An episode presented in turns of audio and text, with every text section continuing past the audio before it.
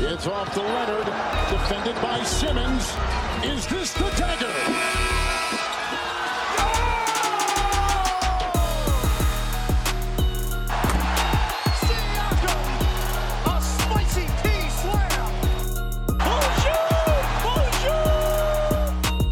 Welcome to another edition of Raptors Pod Table.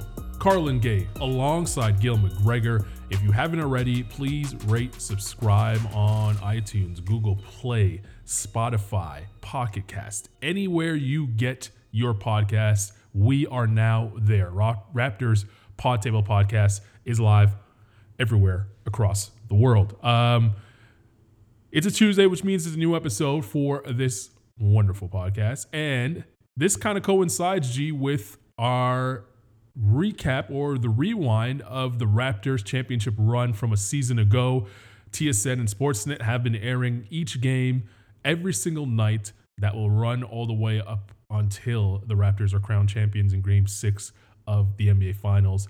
Uh, but we just recently went through the entire series, a classic between the Raptors and Philadelphia 76ers and we're here to break it down and, and, and try to relive some of those moments. G, um, first things first, before we even start, uh, rewatching this, what were some of the emotions that came up immediately? It, it, it, like they were all of them. You know, I, I, was really reminded how much of an emotional roller coaster this entire series was. You know what I mean? So it, was. It went from like extremely confident in the Raptors to very concerned about the Raptors to not having any idea what's going on and everything in between. The, the series like people say it a lot, like it's really cliche, like this series had it all, but this series literally had it all, and, and that's what made it an instant classic. Yeah, there was, you know, blowouts in the series. There were close games. Obviously, the classic Game Seven everyone always thinks about, but what I took away from it was rewatching it. A lot of these games really came down to one or two plays, and everything could have been different.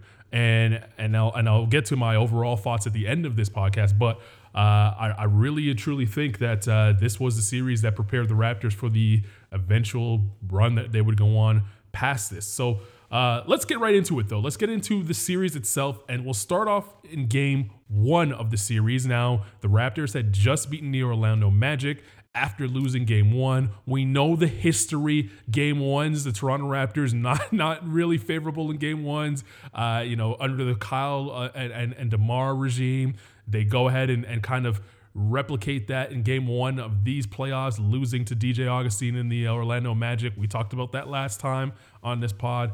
Um, it, going into the game, how are you feeling emotionally? And did you think that the Raptors could sort of get the ball rolling early, given the fact that they had home court advantage and their dominance against Philadelphia at home. You know, that was, I guess, the, the one thing that allowed me to have a little confidence in them. Uh, coming into the series, they had won 13 straight games over Philadelphia at home. Uh, so that was just a tough place for Philadelphia to go get a win. It was almost like something's got to give. You know, are, is there game one was going to give, or is there history with Philadelphia going to give? And, and that's kind of where I was.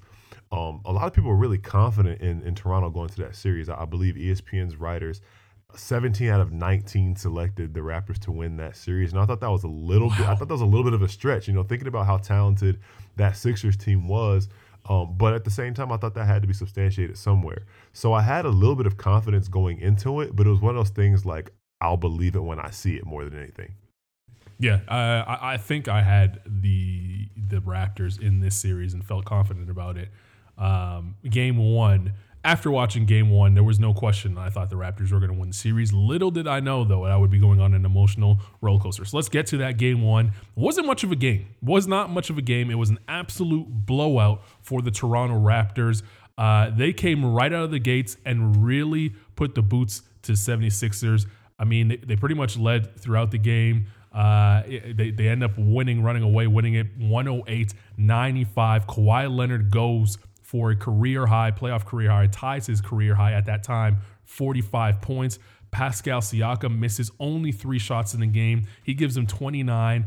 Uh, I mean, it was a game that uh, really put a spotlight on how good the Raptors could be when Siakam and Kawhi were clicking one and two. Yeah, you know, you look at the final score and you see that they won by 13, but thinking back to that game and rewatching that game, it wasn't really that close. You know, it almost seemed like the Raptors were of a different class, and, and and everything that people had been saying coming into the series made a lot more sense just watching that game, seeing how good Kawhi was and the level that he played at, and like you said, how good the team can be when he and Siakam are both clicking at that level. It gave me so much confidence on top of the fact that they had seemingly just, you know, kind of gotten the jitters, those game one woes out of the way. All those things kind of contributed to that being such a such a, a great win for them and a tone setting win to go into that series. Not to mention um, the the performance that Gasol did Marc Gasol had on the defensive end and guarding Joel Embiid, that was exactly why they brought him in at the trade deadline. And it's like, okay, well, Joel Embiid is supposed to be this this this one X factor that that puts them above, and now it's like, well, Toronto has the answer. So there were so many things in that game one that there were reasons to be confident about the Raptors. No question. When you talk about uh, the trade, uh, getting Kawhi Leonard, that was part one to the Raptors building a, a championship franchise. Obviously, Danny Green was a was you know you I, I, you could really can't discount what Danny Green brought to the table as well because he was a, a, champion as well. Uh, was able to stretch the floor. He fit what the Raptors wanted to do. He wasn't going to ruin the pecking order in terms of scoring. Uh, and he was a great defender, so he took a lot of pressure off of Siakam and Kawhi from having to guard the best perimeter player all the time. So Danny Green was a, an important part of that trade coming over from San Antonio. But I think Marc Gasol, getting Marc Gasol at the trade deadline, and I know the Raptors had to give up a lot to get him at the time. Getting Marc Gasol at the trade deadline, you have uh, an established vet, a guy who's not going to be afraid of the moment, and as you said, he was the perfect uh, kryptonite for Joel Embiid, and we saw that throughout the entire series. If the Raptors don't make the trade for Marcus Gasol, and they still have Jonas Valanciunas, uh, I don't know that the Raptors get past the 76ers in the series. No, I agree. You know, you talk about the things that Gasol does and the his presence. He had been there plenty of times before. Not to say that Valanciunas hasn't. He, he made a number of postseason appearances with uh, the Raptors, but just just Gasol's defensive presence, his ability to be a playmaker um, and, and, really make plays from the elbow and, and as a passer and all those things that he did a lot of times didn't even show up in the stat sheet but his presence was just a different presence. Not to say it was better or that he's a better player, just you know, pound for pound than, Valanciunas, but what he brought to the table was so different as a defender, as a playmaker, as a veteran. It, it made him the perfect center for what they needed to do in that postseason run. Yeah, no question about it. And that came up in round one as well, where the way he locked up uh, Nikola Vucevic in round one really set the tone that they could go, all right, we, we don't have to double this guy. Right. Gasol's got it. Everyone else could stay at home on their men. Uh, Gasol's got it. They could they could figure it out from there. Uh, the Raptors win the game going away. First time in franchise history, they win five straight playoff games. Siakam and Kawhi alone outscored the Sixers starters 74 71. Siakam and Kawhi alone, just them two, outscored the entire Sixers starting five, 74 71. Uh, the Sixers five shot from the field, 28 of 68 uh, from the field that game. Kawhi and Siakam shot 28 of 38, missed 10 shots the entire game. It, it, really was a special, special performance from both those guys. I know Kawhi had the, the career high, tied his career with 45, uh, but Siakam missed three shots from the field and was great, was absolutely great. Uh, it also put an end to Joel Embiid's uh, minutes slash points stat that he had going on. Coming into the game, he had 99 points in 97 minutes. He was one of the only players uh, last in last year's playoffs to be able to have that, having more points than minutes scored.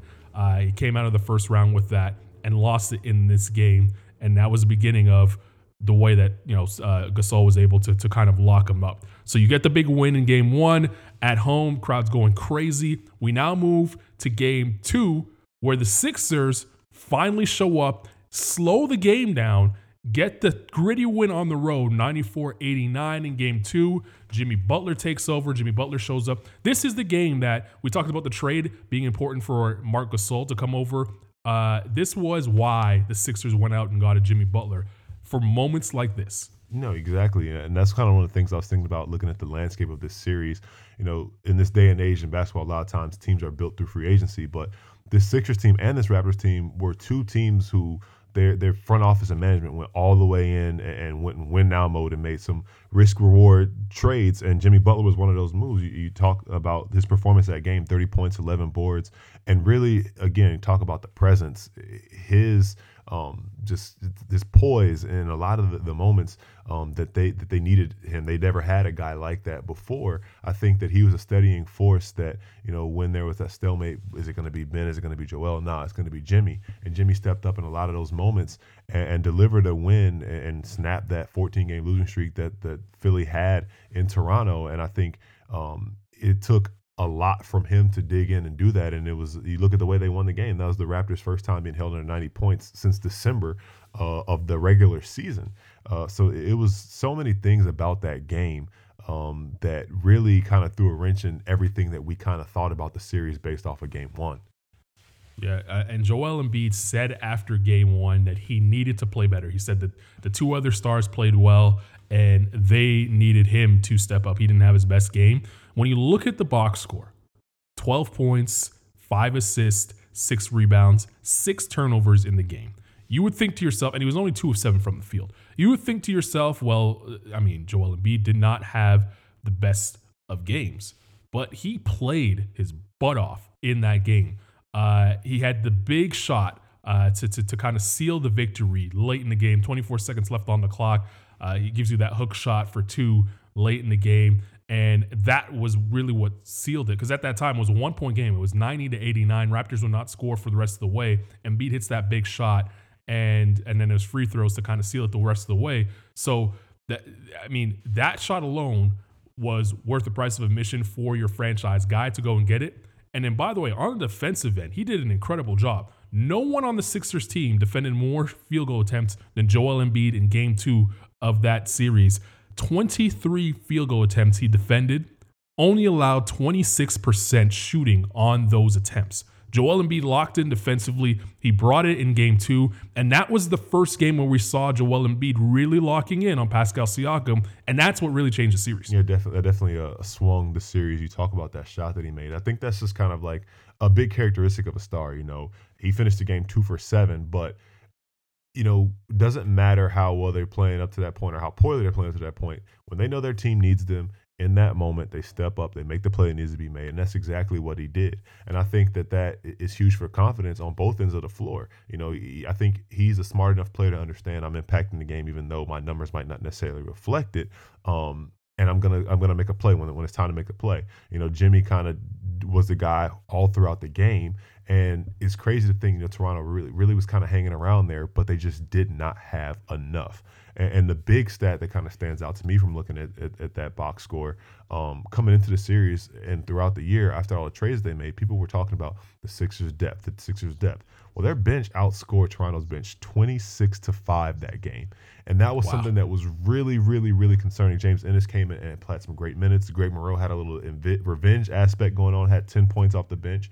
But you, you can't win very many playoff games, if any, with your reserves only giving you five points. And that was something that was glaring from that game.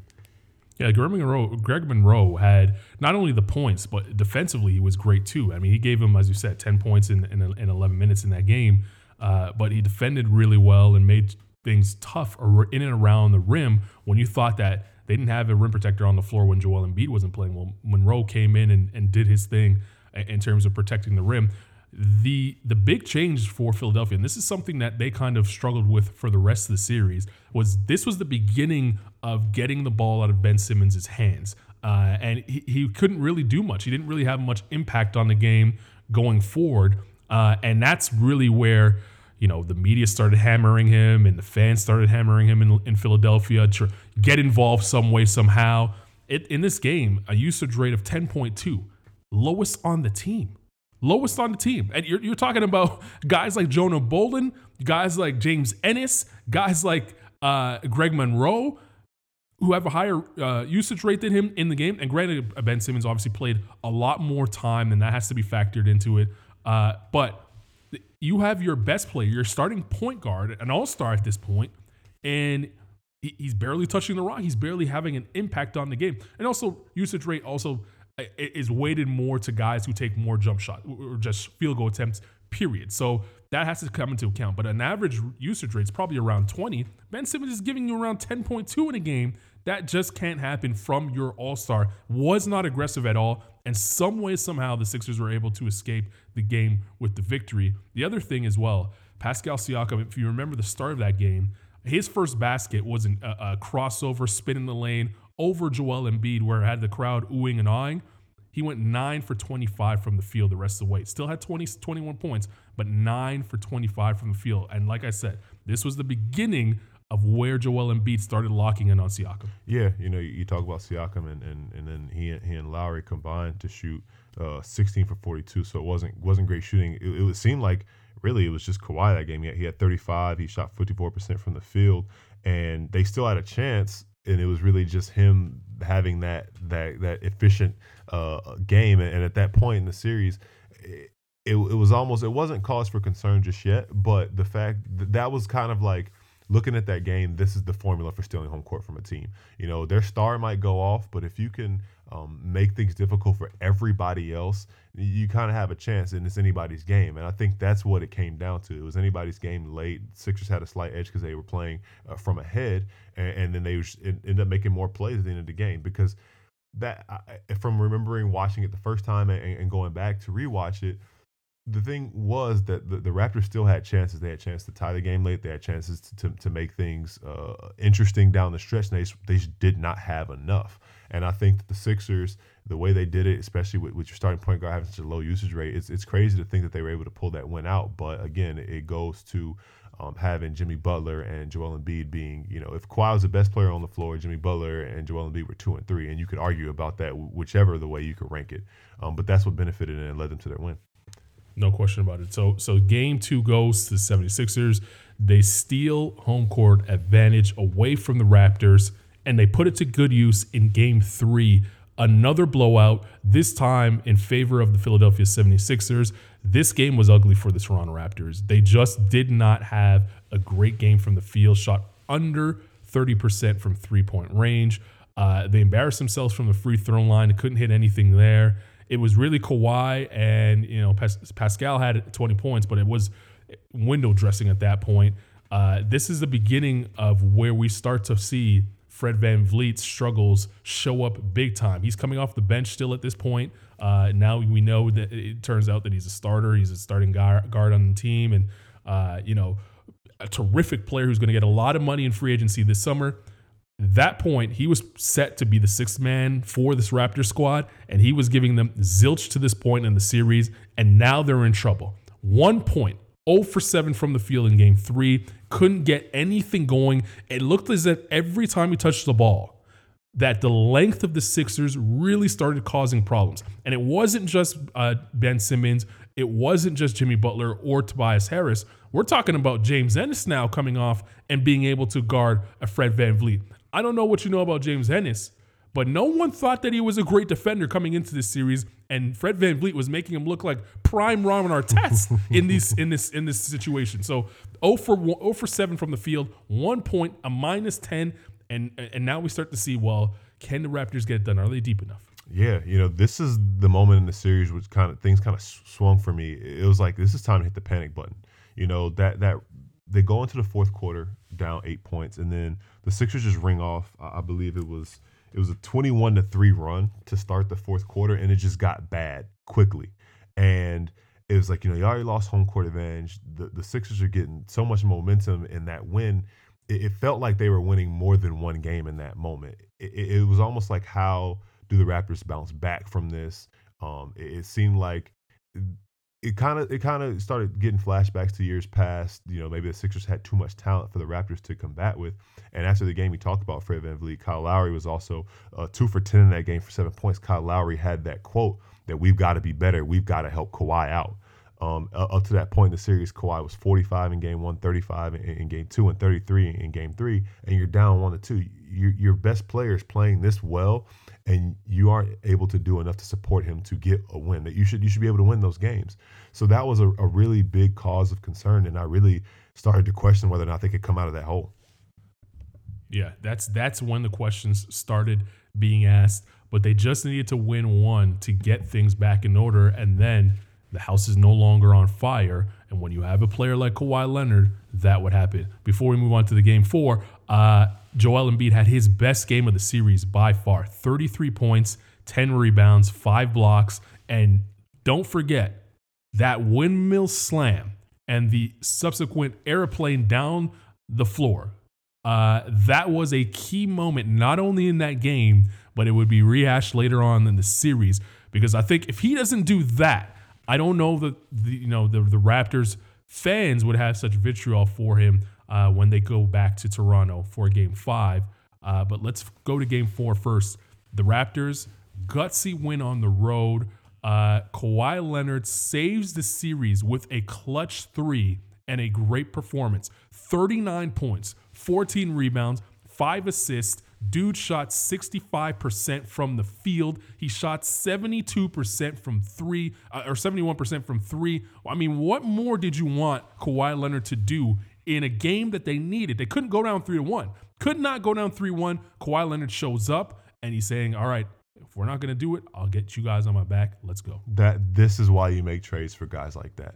You know that that in that moment, that three hit, the performance in itself, everything it, it shows exactly why you have a guy like that. That's why in the end of the day, when it comes down to winning playoff series, it's important to have the best player in the series. You know, you could say that the Sixers, you know, one through five might have had more pure talent than the Raptors did, but number one, the most talented player in that series was Kawhi Leonard, and he showed exactly it. He was not afraid of the moment. He knew what needed to be done, and he went out there and did it. You know, I think that when everybody was, you know, panicking that was his performance was it was able to calm everybody down a little bit. He was that calming force ultimately and understanding, like you said, if we're not gonna be able to get it done, just get on my back and, and I will lead you there. And he was able, he got the necessary help. Kyle Lowry was much more efficient in six for 13, 14 points. Gasol, 16 points. Serge Ibaka, 12 off the bench. Um, and and and then again, another note of Kawhi. That was the sixth time in the first nine games of the postseason that he scored 30 or more points. So he was at, at, that moment, you're starting to think, man, this guy is on, on kind of an historic tear, and, and, he's kind of playing at an historic pace, and he's he scored 30 in every game this series. Like the, he, he's doing some some pretty amazing things. Yeah, he was incredible in that game. For uh, Siakam, however, was not that good. Two for 10 from the field, nine points. Uh, he shot 0 for 4 from three you start to see the hesitancy now in Siakam's game and taking those mid-range jumpers that Embiid wanted him to take. Uh, it, it, was it was not looking good for the Raptors going forward, and we needed to see Pascal Siakam get back to what he was doing in the regular season, play without fear, go out there, let it fly. Game four, had they lost that game, I think a lot of blame would have went to Pascal Siakam uh, because of the way that he was so hesitant in that game four. And oh, by the way, if you're still wondering what Fred Van VanVleet's doing, 0 for 2 from the field, did not score a single point, minus six only played seven minutes in the game. Nick Nurse is a guy that is not afraid to shake things up. If you're not playing well, he's going to pull you. Doesn't matter who you are. Seven minutes on the floor for Fred VanVleet, a guy he's trusted all season long to perform. He knew he couldn't play him. He could look at him and tell that the, just the confidence was not there. He was not going to get a good effort out of Freddie and pulled him and only played him seven minutes. The Raptors went six in their rotation that that game, basically uh, with McCaw and, Norman Powell, who was giving you nothing as well for spot minutes. Uh, it, it, was scary rotation wise for uh, for the Raptors at that point, going only six deep and coming into the series you thought the Raptors were a deeper team than the Sixers. Right. You know, you, uh, that's kind of crazy to think. And I guess that was kind of, you, you, mentioned Siakam, you mentioned that as well. Like, you look look at this box score and revisiting it, that was kind of like a game seven type rotation when you, you really, you shrink it down and you just play these guys. And Serge Ibaka is the only reserve that plays in more than 10 minutes, and he plays 32 minutes. Um, another thing that, that Nurse had, had started to do a little bit around this time was playing Serge Ibaka and Marc Gasol on the floor together uh, to, to make things a little bit more difficult. Um, and that's kind of again, you're not he's not afraid to, to sit you. He's also not afraid to think outside the box. So you know these are two guys who we didn't really think that we would see play alongside uh, one another. You're starting to see that, that that look on the court and how that kind of can make things difficult for a team like the Sixers who uh, are known for their length combat that with Pascal Siakam coming into the game. We didn't even know if he was going to play because of the injury that happened in Game Three, whether or not he tripped uh, Joel Embiid or whatever, but ended up straining his calf, and that again hit the panic button again because this is this is your guy who you're leaning on. He had that big performance in, in the first round against Orlando. If this guy's not going to be 100 percent you're probably in trouble because you aren't getting much from VanVleet. You aren't getting much from Powell, and Lowry has struggled to open the series. So even with that win, um, the way they had to dig in to get it, now it's best two out of three, and ultimately it's anybody's series. Yeah, at least they get back uh, HCA and, and, and, go back to Scotiabank with the series tied versus going there uh, down 3 1. Of course, you don't know what HCA is home court advantage. Uh, they go back leading into game five. Series tied at two. As you mentioned, there was questions around well, how healthy Siakam was. Uh, the nervousness around in these moments in history, the Raptors have always kind of stubbed their toe in these sort of moments. Uh, they have the chance, they have an opportunity to really take control of the series whenever they're the front runners. Never seems to work out for them. Guess what? They have Kawhi Leonard and Pascal Siakam shows back up 25 points to lead the team, finally bouncing back. And the Raptors in this game started attacking more, getting to the line, and also their three point shot was falling. 16 threes in the game. They shot 40% from three point range. A lot of that had to do with Marc Gasol, who at times, little reluctant to shoot the three, not in game five of this series, went three for five uh, from three point range. He was getting them up, uh, finished with 11 points. And again, the good job defensively on Joel Embiid.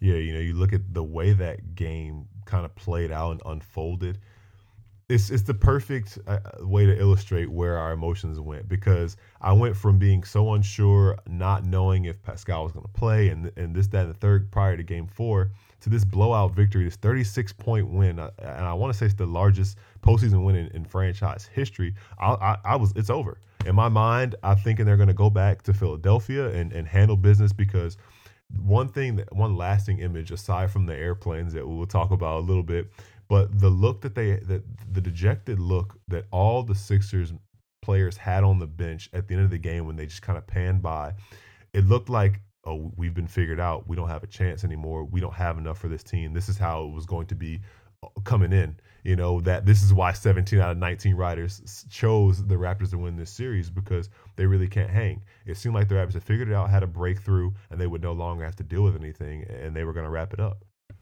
yeah, it, it, did feel like the series was over. It did feel like we were going back to Philadelphia and, and the Raptors were going to set themselves up, go on to the Eastern Conference Finals. Uh, update on Fred VanVleet. Five points, baby. Five points in game five. Five points from Fred VanVleet in game five. Went two for five from the field.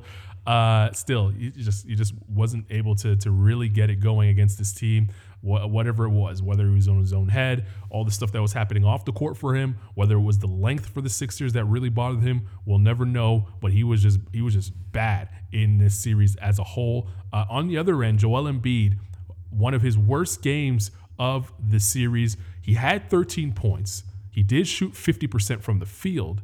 He had, but he had eight turnovers, eight turnovers, and was a minus 16 in the game.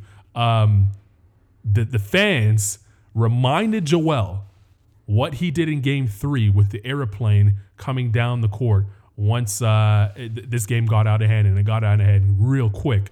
The fans, cleverly led by Drake, would go uh, airplane mode on their own, making fun of Joel Embiid. Another layer to this series. It was it was really an interesting series both on the court and off the court. Yes, that's def- definitely a lasting image. You know, you, you, think, like you said, you think back to that game three windmill that he had and, and the way he was kind of, you know, Joel Embiid plays with so much passion, and that's part of the reason why he is who he is and why fans appreciate him. That's why he's an all star starter. That's why the fans love him for who he is. And um, that was the perfect example of all that emotion that that he was able to show with, with that when with that celebration of the airplane. But just seeing the entire Scotiabank Arena crowd and seeing Drake out on the front row, you know, add a little extra to it. You know, I think, and then and then from there, just pan to those dejected faces that I kind of mentioned earlier. It, it, was like, oh, see, this is why you don't don't don't poke the sleeping giant. You know, this is why the Raptors are are a team made up of guys who have done it before, champ, champs and Danny Green and Kawhi Leonard and Patrick McCaw. Um, but you know, uh, these are this is why you don't wake them. And now they were responding. And it's like you know, you haven't been there before yet, so so wait till you get all the way there to celebrate. Yeah, uh, we go to Game Six. Philadelphia with their backs against the walls at the Wells Fargo Center. Uh, they come away with a huge, huge victory to force a game seven.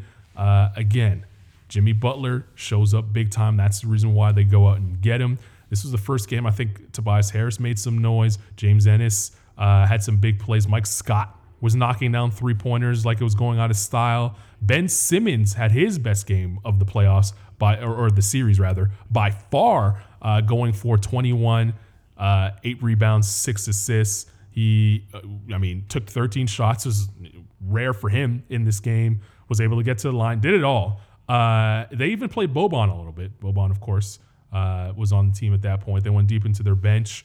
They, I mean, Brett Brown threw everything at this team, and it felt like the Raptors didn't lose this game. It felt like they ran out of gas in this one. Um, it, it, like it was Kawhi. Uh, you know, Pascal had a better game, but after that, really struggling from the field for the rest of the team. Yeah, you know, that's kind of one of the things that when I was going back through my feelings and, and things that I was thinking of after each game, the thing that I said about this one is Toronto didn't have enough. That was it. They just did not have enough. Kind of like you said. Another uh, two more glaring stats in the box score. Philly out rebounds Toronto 52 to 34. Joel Embiid didn't have a, a great game, uh, you know, 5 for 14, 17 points, 12 boards, but he was plus 40 in the box score. Like it, it was just it was just one of those weird games where the biggest takeaway from that game is that man, I I, I don't know what to, is going to come of this series, and I should have I should have had that takeaway after game two and, and stopped trying to think, oh, they're in trouble, they're in trouble. But it took me six games to go into game seven to realize, you know, anything like I wouldn't be. I, I nothing at that point was going to surprise me if if there was a blowout in Game Seven either way, or if it was a close game either way. I, it was so unpredictable because these teams were so unpredictable, and there were so many moving parts and variables with each roster. It was too hard to predict. Yeah, heading into Game Seven, we had a 13 point win for the Raptors. The Sixers come back, win by five. Then a 21 point blowout win for the Philadelphia 76ers. In game three, a five point response for the Raptors to tie the series up. We get a 36 point blowout win for the Raptors at home. Sixers force game seven with an 11 point win. And I don't think it was as close as that score line would suggest. Then we go to game seven, a absolute classic. Everybody wa- wants to rewatch this game, even though you know the outcome. The four bounce game comes down to the last shot uh, there were so many little things that happen in this game. Um, where, where, where do you want to start? We know the result now 92 90. Kawhi Leonard hits the game winning, series clinching shot to send the Raptors through to the Eastern Conference Finals. Uh, 41 point night for Kawhi. He, Serge Ibaka had a big game. Um, Siakam decent game. He had a double double of 11 points, 11 rebounds, but just really struggled from the field. Embiid did a terrific job defensively on him. Lowry couldn't get anything going. Let me not even talk about Fred VanVleet because he wasn't good. Uh, but this was actually Fred's one of Fred's better games. He was a he was a positive in this game. Didn't hit a single shot, but he got to the line four times, finished with four points, and he was a plus ten. So he was trying to he was trying to do stuff. Uh, Danny Green couldn't hit shots. It felt like, and and even when he was trying to take them, they, they just weren't falling for him. And we started to question whether or not Danny Green needed you know needed help. This was all about Kawhi Leonard and what he was able to do uh, in this series. He goes for 40 for the second time, and the great finish. I mean, the last five minutes of this game is probably one of the most intense second round finishes you you you had. And I remember at the time watching the game, thinking to myself, it's going to come down to the last shot. And the Raptors are either going to repeat history in the same vein where Vince Carter missed that final shot to send them to the Eastern Conference Finals against the Bucks way back when, uh, or they would kind of erase that history and and and the Sixers would have to taste that sour moment with someone hitting a game winner and and this time would be the Raptors going on to the Eastern Conference Finals rather than the Sixers. What what what what what sticks out most about this game to you when you look back and we've rewatched it now? Just thinking about coming into it, just just it was so tense. It, it was so much tension. You know, you talk about the parallels to 2001 there are all the questions. Is this going to be Kawhi's last game in a Raptors uniform? Is this going to be Danny Green's last game in a Raptors uniform? Is it going to be Jimmy Butler's last game in a Sixers uniform? And the same goes for Tobias Harris and JJ Redick. so much was riding on this one game for both franchises because, like we said, Elton Brand and Masai Ujiri and, and Bobby Webster, they went all the way in to win in 2019. And it all came down to that moment right there. Those 48 minutes right there meant so much, not just for that day and what it meant for advancing in the postseason, but what it meant for everything that they, all, all the assets in the future that they had given up, all the players they had given up to get to that spot. There was so much riding on it. You you could feel it from the first minute of that game that everything had just even even more importance because obviously you know we had watched the game seven earlier in the day with um, Denver and Portland and that was a for a ride to go to the Western Conference Finals and ultimately lose to the Warriors. We kind of knew that that's what that was, but there was it, it was just such a different type of tension that that really set the scene for it to be such a classic game in a series that had literally everything. I think that's how we saw such an emotional game with such an emotional finish because there was so much riding on it coming into it and you didn't know what to expect. Yeah, it was it was big time basketball. I mean, it 10 lead changes. Uh, it was tied seven times throughout the game. Points in the paint, the Raptors took that. Uh, they really dominated bully ball inside. They were able to get out and run on the floor. Fast break points, the Raptors won that 16 to 6. Uh, biggest leads of the game weren't there. Both teams are fighting back and forth. The Raptors only won the first quarter in terms of scoring. They won that 18 to 13 by five points. The other three quarters, they were outscored in each and every single one of them. They were they lost each and every single one of those quarters. End up winning the game by two points on the Kawhi Leonard uh, on the Kawhi Leonard shot. Kawhi was Kawhi was terrific, man. He, I mean, he he was he was awesome in in that game. Uh, he was guarded most by Ben Simmons, and Ben Simmons did a heck of a job of guarding Kawhi Leonard in that game. Kawhi Leonard was two for eleven with Ben Simmons guarding him, eighteen percent from the field. Uh, anyone else, he torched them, torched them. But but Ben Simmons was getting killed in that series, and everybody was wondering, well, why, why do you have this guy? He's not shooting anything. He's not doing anything on offense. That's why you had him. Two for 11, Kawhi Leonard was from the field, and he was blocked twice, 18% from the field. And this is a dude that scored 41 points to finish the game and had the game winner. Um, so credit to Ben Simmons. Same thing goes to Joel Embiid. He, he, played his butt off. You see the, the, the pictures of him crying off the court, knowing that he had a chance to, to move on to the Eastern Conference. That was such an emotional, emotional series. And as you said, the Sixers haven't been the same since. I mean, they if they win that game, there's a good chance that they beat the Milwaukee Bucks and a good chance that we're calling them the 2019 NBA champions. But it's the Raptors that are able to get it done, and that sets this franchise, uh, you know, on on a historic run. And they end up beating the Milwaukee Bucks and they beat the, the Golden State Warriors in the finals, and everything changes. If they lose that game, I mean, what happens? We know that Kawhi is leaving. We know that Danny Green's left as well. What do you do? Do you blow the team up at that point? You, do, do, you bother keeping Kyle Lowry for more years? Do you do you get ahead of it and trade Fred VanVleet because you know he only has one more year on the contract, or do you give him the big contract at that time and say, here, here, uh, you're now the the franchise player uh, at the point guard position. Let's try and build around you and Siakam. Do they trade Gasol and say, you know what, we, we tried our best here. Let's see if we can get some assets and, and try to build for the future.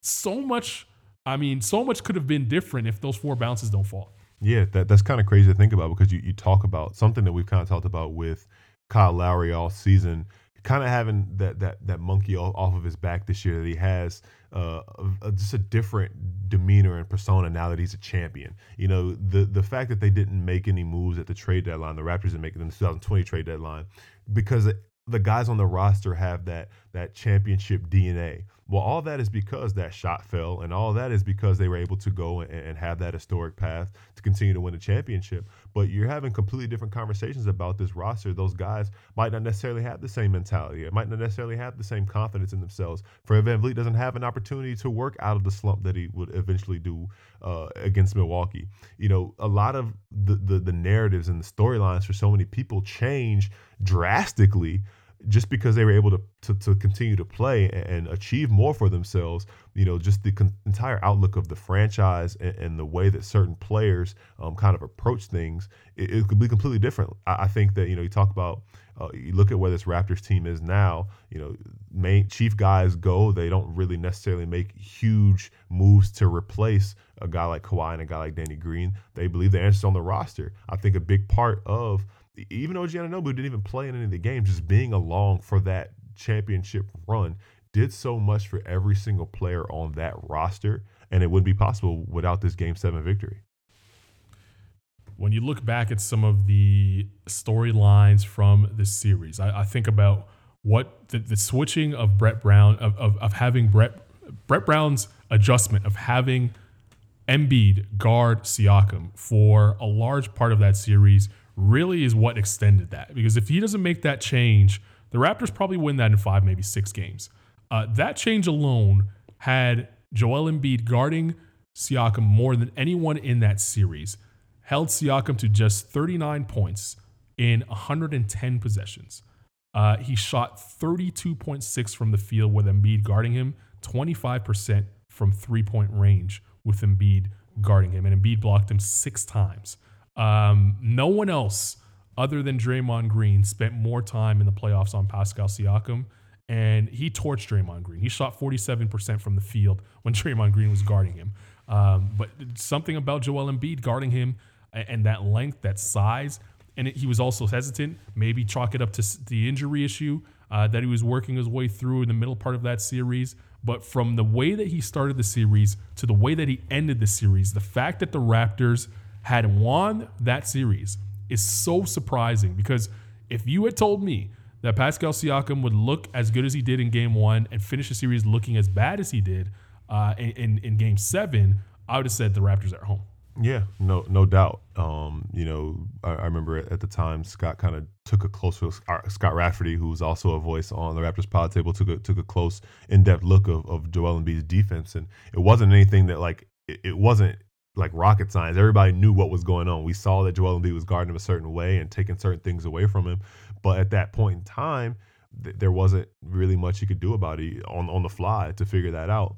In, in retrospect, I think um, those lessons are easier to learn in a win. That they that, that that and I say that to say the Raptors were able to win despite him playing like that. And I think it's an easier pill to swallow to say this offseason I'm going to work on this and I'm going to get to the point where guys can't guard me like that anymore. And you kind of talk, see that in the improvements that he's made. There's still some some area for growth, which is an exciting prospect for the Raptors that he can make that growth.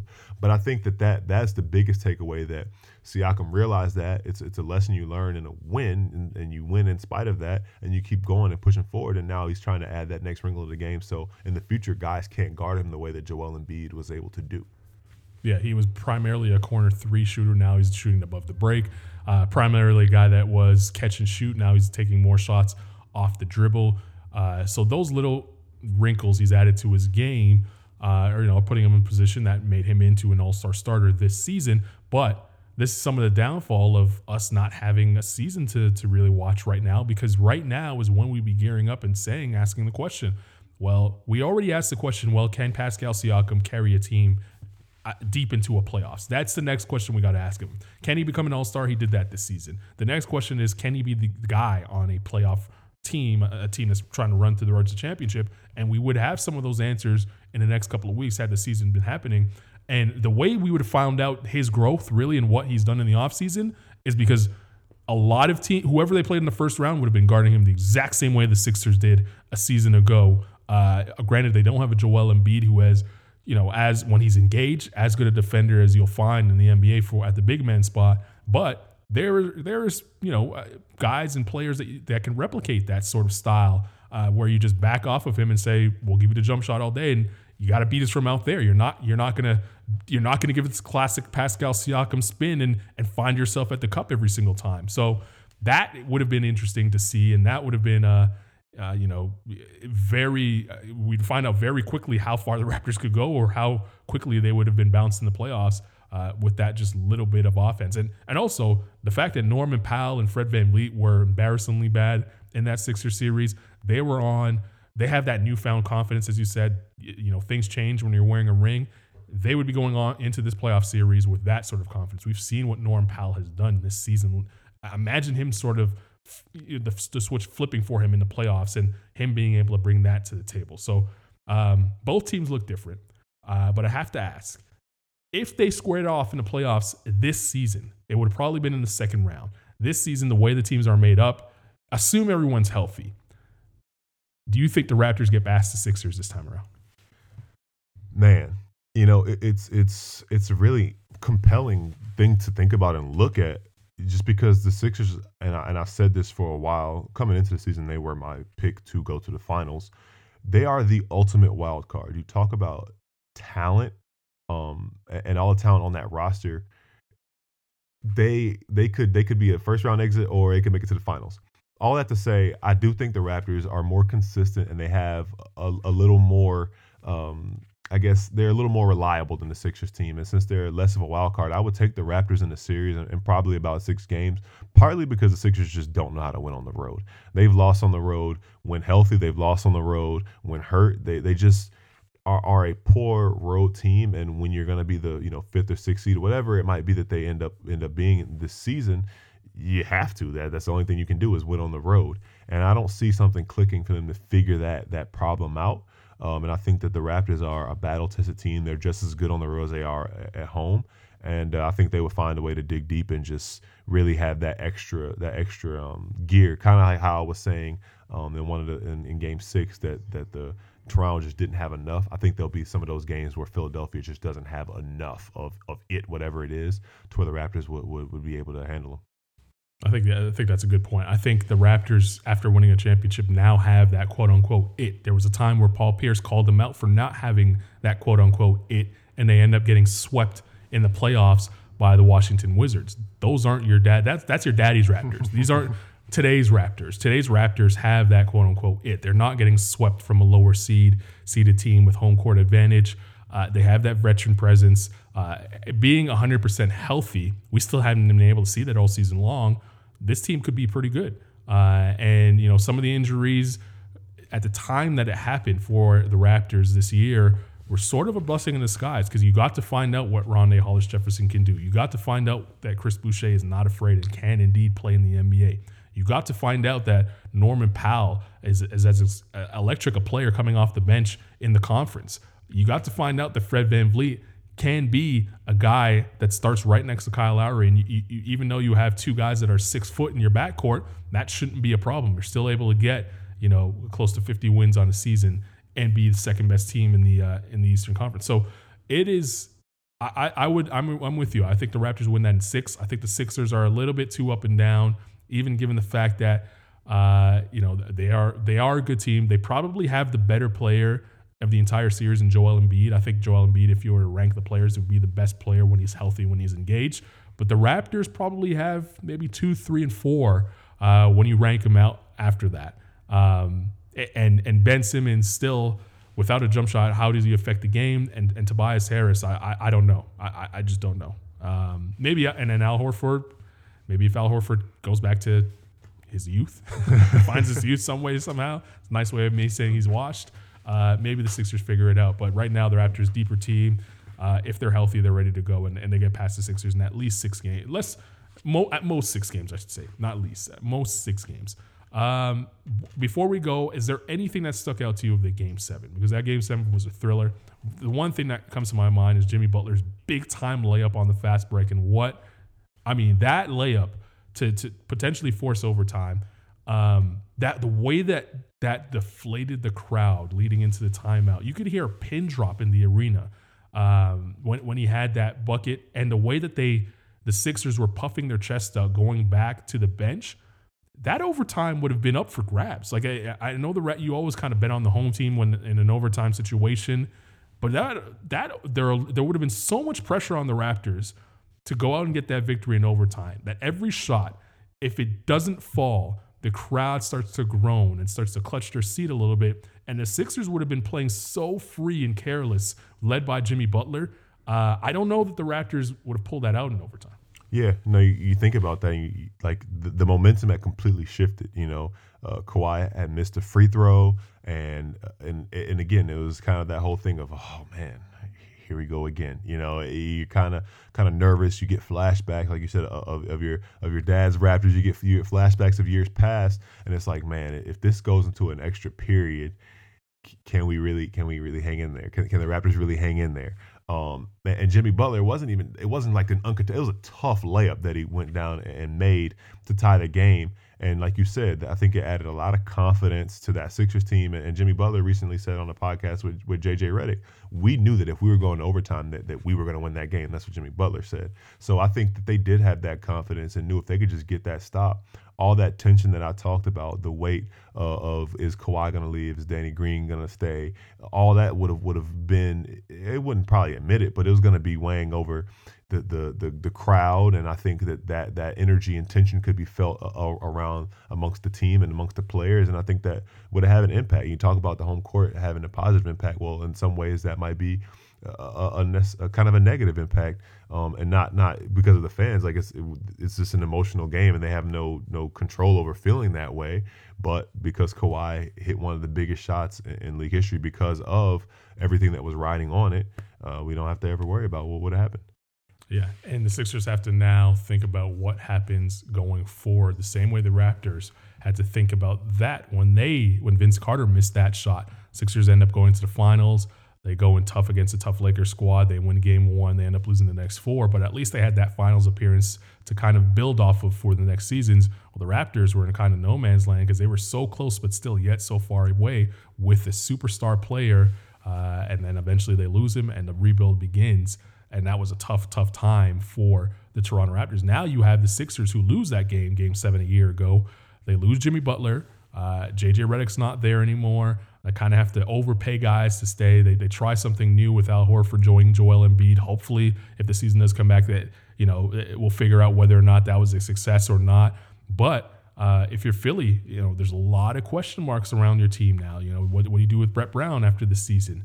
Uh, does he get one more chance back at it because of the pause in the season? This really doesn't count for anybody, right? Like if it if we don't have a playoff run, can you truly evaluate what Brett Brown has done this year? Maybe you don't. And I've been vocal in saying that I think Brett Brown kind of held them back a little bit uh, in in the, in the two last two seasons. So a lot of question marks around Philly. None for the Raptors at this point. They are the reigning, defending NBA champions, and no one can take that away from them. And started right there in that series, that four bounce and in for Kawhi Leonard. Uh, on NBA.com this week, a ton of Raptors content and a ton of content around the NBA. We will have X Factors, our X Factor series. Uh, key note there OG Anunoby, who has been the X Factor all season long. As you said, Gil, he did not play in the playoffs last year for the Raptors. This season, he would be a big time X Factor for this team and a piece that they did not have a season ago for their playoff run. Uh, we also have Kyle Kuzma, who is the X factor for the Los Angeles Lakers. Uh, you have LeBron, you have AD, but you need that third guy. Is it Kyle Kuzma? Is it someone else? We think that it could potentially be Kyle Kuzma and uh, a lot more. Raptors Redux, a ton of Raptors uh, recap stuff from a season ago will lead into the Milwaukee Bucks series bring back some of the stuff that we had done a season ago, and also uh, a different take on some of the stuff that we had done a season ago with that series. Now knowing the outcome, things that you weren't paying attention to in the moment. Now we have the 20,000 feet view and being able to see everything from that time. And then you have a fun article coming up, G. Uh, Jonas Valanciunas. Jonas Valanciunas would have played on Monday night against the Toronto Raptors in Toronto for the first time since the trade since him being traded for Marc Gasol. Uh, we know that the championship wouldn't happen without Gasol. Uh, Jonas Valanciunas, however, has been hooping, hoping for the Memphis Grizzlies up until this point in the season, and it would have been his first opportunity. I mean, his per 36 numbers are nuts. It would have been his first opportunity to come back home to Toronto, the team that drafted him, the team he spent a, a, t- a large part of his career, uh, and, and, and kind of get that love and appreciation and adornment that he wasn't able to get on the way out yeah, you know, you, look at his career path and, you know, him taking a year to come over after he was drafted. But in his first game, he goes for a double double. First career NBA game goes for a double double. Is an all rookie guy. Um, is, is a really big part in the Raptors making all of those, you know, consecutive playoff appearances. He was right there as that big man, started from day one. Um, and, and then you talk about the impact he had on the franchise and, and the city and the impact that the city and the franchise had on him. This is a guy who who made his way back to be there on hand for for some of the playoff run last year and be there. And they were shown a lot of the love of him just being there at a capacity as a fan. So I can only imagine the type of reception he would get when stepping back on that floor at Scotiabank Arena for the first time in a long time. Because prior to his trade, he was injured for for some time. So it's been some times he was able to play and take the floor there. But um, he's a guy who who goes and makes an immediate impact, you know, wherever he is. His first game as a, as a Grizzly 20 and 10 double double and he's had a great year in about 20 games last year before he had an ankle injury and this year has had some some monster stat lines and has really um, just just showing his value. And you talk about Ja Morant you talk about Jaren Jackson and, and Brandon Clarke and Dillon Brooks and, and they're playing extremely well. But Valanciunas almost quietly sometimes is that anchor on the inside that uh that has that that old school big man game back to the basket and he'll bruise you a little bit and, and he can do some some some uh, modern day things too but he's a guy who who definitely deserves some attention for the things that he's doing in Memphis. No question about it. He's he is a guy that I don't think gets enough credit enough credit for the way that he's been able to prolong his career. If you remember when he was selected the league was still uh, you know concerned about big men and back to basket guys but it was slowly getting away from that he comes into the league with that sort of skill set, able to change his game throughout. Has some sort of a, has a little bit of a face-up game. Started taking threes when he was in Toronto. Not that he was shooting them at a high clip or anything, but the fact that he was taking them, entertaining them, to prolong his career to go this far and still matter. And he was a starter, uh, always a starter in Toronto. Now coming off the bench in Memphis, a little bit of a different role for him. Doesn't matter. He's still putting up huge numbers uh, on that team. So uh, big shout out to you uh, to JV and, and you know, this is the downfall of not having our season. We, we can't really give him the appreciation uh, that I'm sure a lot of Toronto fans, some of which who booed him, by the way, when he was selected and weren't, weren't happy with that, uh, could show him some appreciation. And we mentioned the Kyle Lowry, DeMar DeRozan era.